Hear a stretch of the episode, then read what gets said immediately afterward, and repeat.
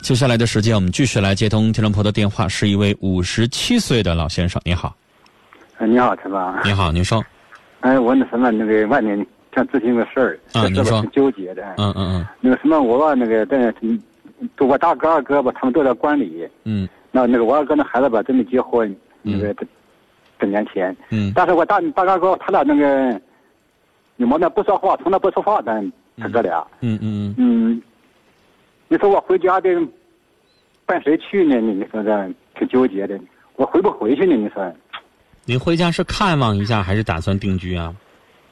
不一定就我我能真的回回家那就那个我因为因为我那四五年没回家了，啊，四十多年没回家了 哎，就没回关里了。哎啊！您要回关里看看，住两就看天他儿们，完了这再这孩回子结来婚吧，这哎，对了，对对对对，这孩子结婚那个咱们回去看一下子。啊。然后你的意思说俩哥哥不和，你住谁那儿方便是吗？嗯，对呀，您要住多久？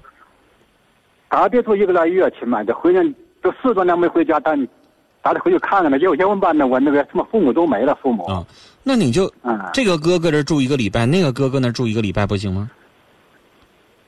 你这哎难道你的意思是说，你要住这个哥哥那儿，那个哥哥就得急眼，就得生气？那肯定的，那那那定定局了，指定的呢。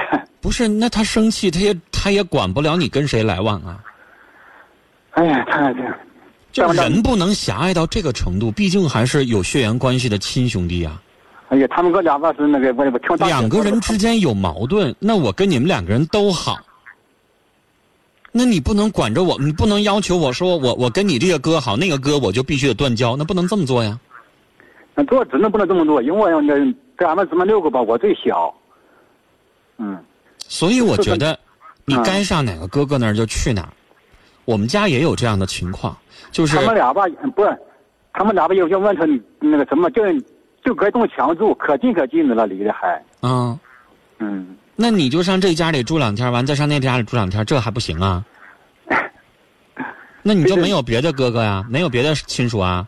住别人那儿姑去姐，对姑姑那这叔都有，有那咱们咱们亲哥们在一起，不能那住别人家呀。那关键是你现在不是怕你住其中一个就得把那个得罪了吗？ 那咋办呢？哎呀，我挺纠结，想想那种，这又回不回去呢？你说那妈呀！我想 这哥跟俩你说，啊我也我也遇到过这样的事儿。嗯，就是有这个、呃、兄弟姊妹之间不太混合的事儿，但是呢，他得明白事理，就你们俩之间不对付，跟我没有关系，对我来说都是哥哥，我谁家都得去看看去，是吧？我要方对对对你们要欢迎我，那我就住两天儿；你们要不欢迎我，那我不住你们这儿，谁都不住，我别的亲属也不住，我住旅店行不 行啊？但是你要欢迎我，这话就说出来，你要欢迎嗯我，那我就住两天儿。但是呢，你那个你也别挑理，没啥好挑理的。这个世界没有那样的法则，你们俩关系不好就得让我必须选一头，没那事儿，对啊，没那事儿。而且我跟你说，嗯，你呢也不用想那么多。他俩关系不好是他俩的，那我就不信了。他们俩呢隔壁住着，就没有个邻居跟他们俩哥俩都挺好的，然后跟这个说说话，跟那个说说话，就没有这样的邻居吗？那肯定有啊。那你再问问你那些叔爷叔叔大爷，那他们俩打仗，那你的叔叔大爷这俩哥俩只能选一个来往吗？不可能吧？那不可能的 呢。对不 对？那你那些叔叔大爷是不是也该跟这哥俩跟这个也说话，跟那个也说话？那他们俩就就就骂那叔叔大爷了吗？没有吧？那没有，对不对哎那不？可能所以我觉得您的顾虑有点多余，没必要。啊，他俩闹他俩的，但是他管不着你跟谁来往嗯，那啊！行你就上这哥哥住一住，上那哥哥住一住，然后呢，我觉得有一些话可能你憋在心里边，你也想说。嗯，真想说，我真您想都说快六十了，你那俩哥哥也得六十多了。快六十多了都，哎，你想想，人活到六十多，咱使劲儿活，那接下来也得也得也也得能算出来年头儿，太能了，是吧？那啥意思呢？能不能别到老的时候，这还带到棺材里去啊？那亲兄弟呀、有多大仇啊？是杀父之仇啊，还是啥仇啊？你说都就因为这一地的事儿，别的发生家，那你说我的意思是啥家人呢太心小，太心细，都老了，老了老了的，是不是有一些事儿就可以化解了？不求他们说像以前别人的兄弟一样特别亲，最起码是不是俩人隔壁，是不是见着面能说打句招呼、打个话儿也行啊？我估计你们这些兄弟姐妹看着他们俩这样似的，心里边肯定也难受。哎，都问，还都难受，可难那受的时候能得劲儿吗？亲兄弟姐和妹闹成这样，能得劲儿吗？是不是啊？对，就我是你心里边还膈应对方可以，但是是不是表面上得差不多点儿？老先生，咱人活一辈子了，你说跟单位同事也好，跟小学的什么同学也好，难道就没有个闹矛盾的吗？有吧？有那是有了，但是该聚会、该吃饭是不是还吃？该打招呼是不是还打招呼？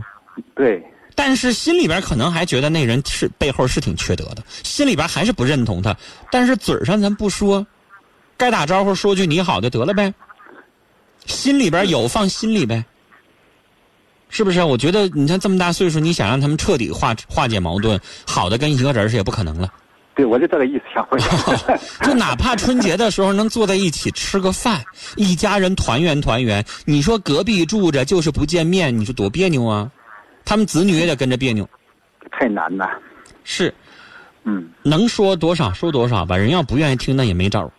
嗯，那这真没招，不愿听嗯了，哎，，但是您不用多虑啊，我觉得呢那好，他们对你肯定都是一心一意的就行。对，多少多少小年我回去看了去，咱到时候也可以看人脸色嘛，人家要不愿意让咱住，咱不住那么长时间呗，是不是？嗯，那行嗯行行，好了，好，跟您聊到这儿啊，再见。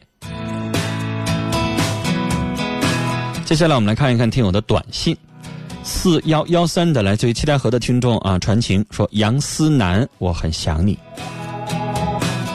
九二九九的听众说，前面那位女士，我想最后说一句话：你所托非人呐、看清现在的社会吧。零三二七的听众说，一个男人你能为他堕五次胎，这叫造孽。你还能给他生孩子，而这个男人根本没有丝毫的责任感，还逼着你签协议，你笨得可笑，我也为孩子可悲。九零七二的听众说，婆媳本来就不好处，婆婆把儿媳当亲姑娘看待，儿媳能把婆婆当亲妈一样对待，这样的婆媳关系能不好吗？下句话的意思就是，但是大多数人都做不到，所以才会闹矛盾，是吧？六五五八的听众来自于鸡西啊，他说：“丫头小歪，祝你快乐，天冷了注意身体，希望你每天都能够开心和快乐。”零六零七的刷牙禅听众发短信发了几个字儿说：“能收到吗？”能收到。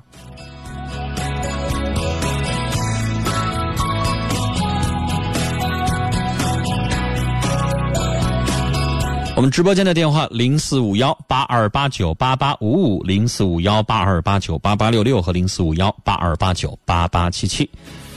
来看微信啊，冰冰说：“先生，我不觉得你分别去他们那儿住有什么问题，都是亲兄弟，打断骨头还连着亲，何况现在都独生子女，本来亲戚就少啊。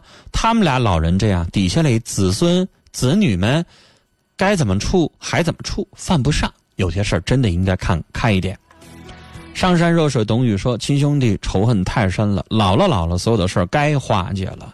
先生，你可以做一做他们的思想工作，最起码表面上过去也行啊。你如果不知道住谁那儿呢，难呢，也可以住旅店，还不至于住旅店。”丫头小白说：“都是亲兄弟啊，应该跟着调和，毕竟都是流的相同相同的血。你这家住两天，那家住两天啊，都是哥哥，别想太多。关系不好是他们的事儿，你是你，你应该多劝劝两位，想开一点。能有多大的仇啊？说开了不就完了吗？这么多年了。”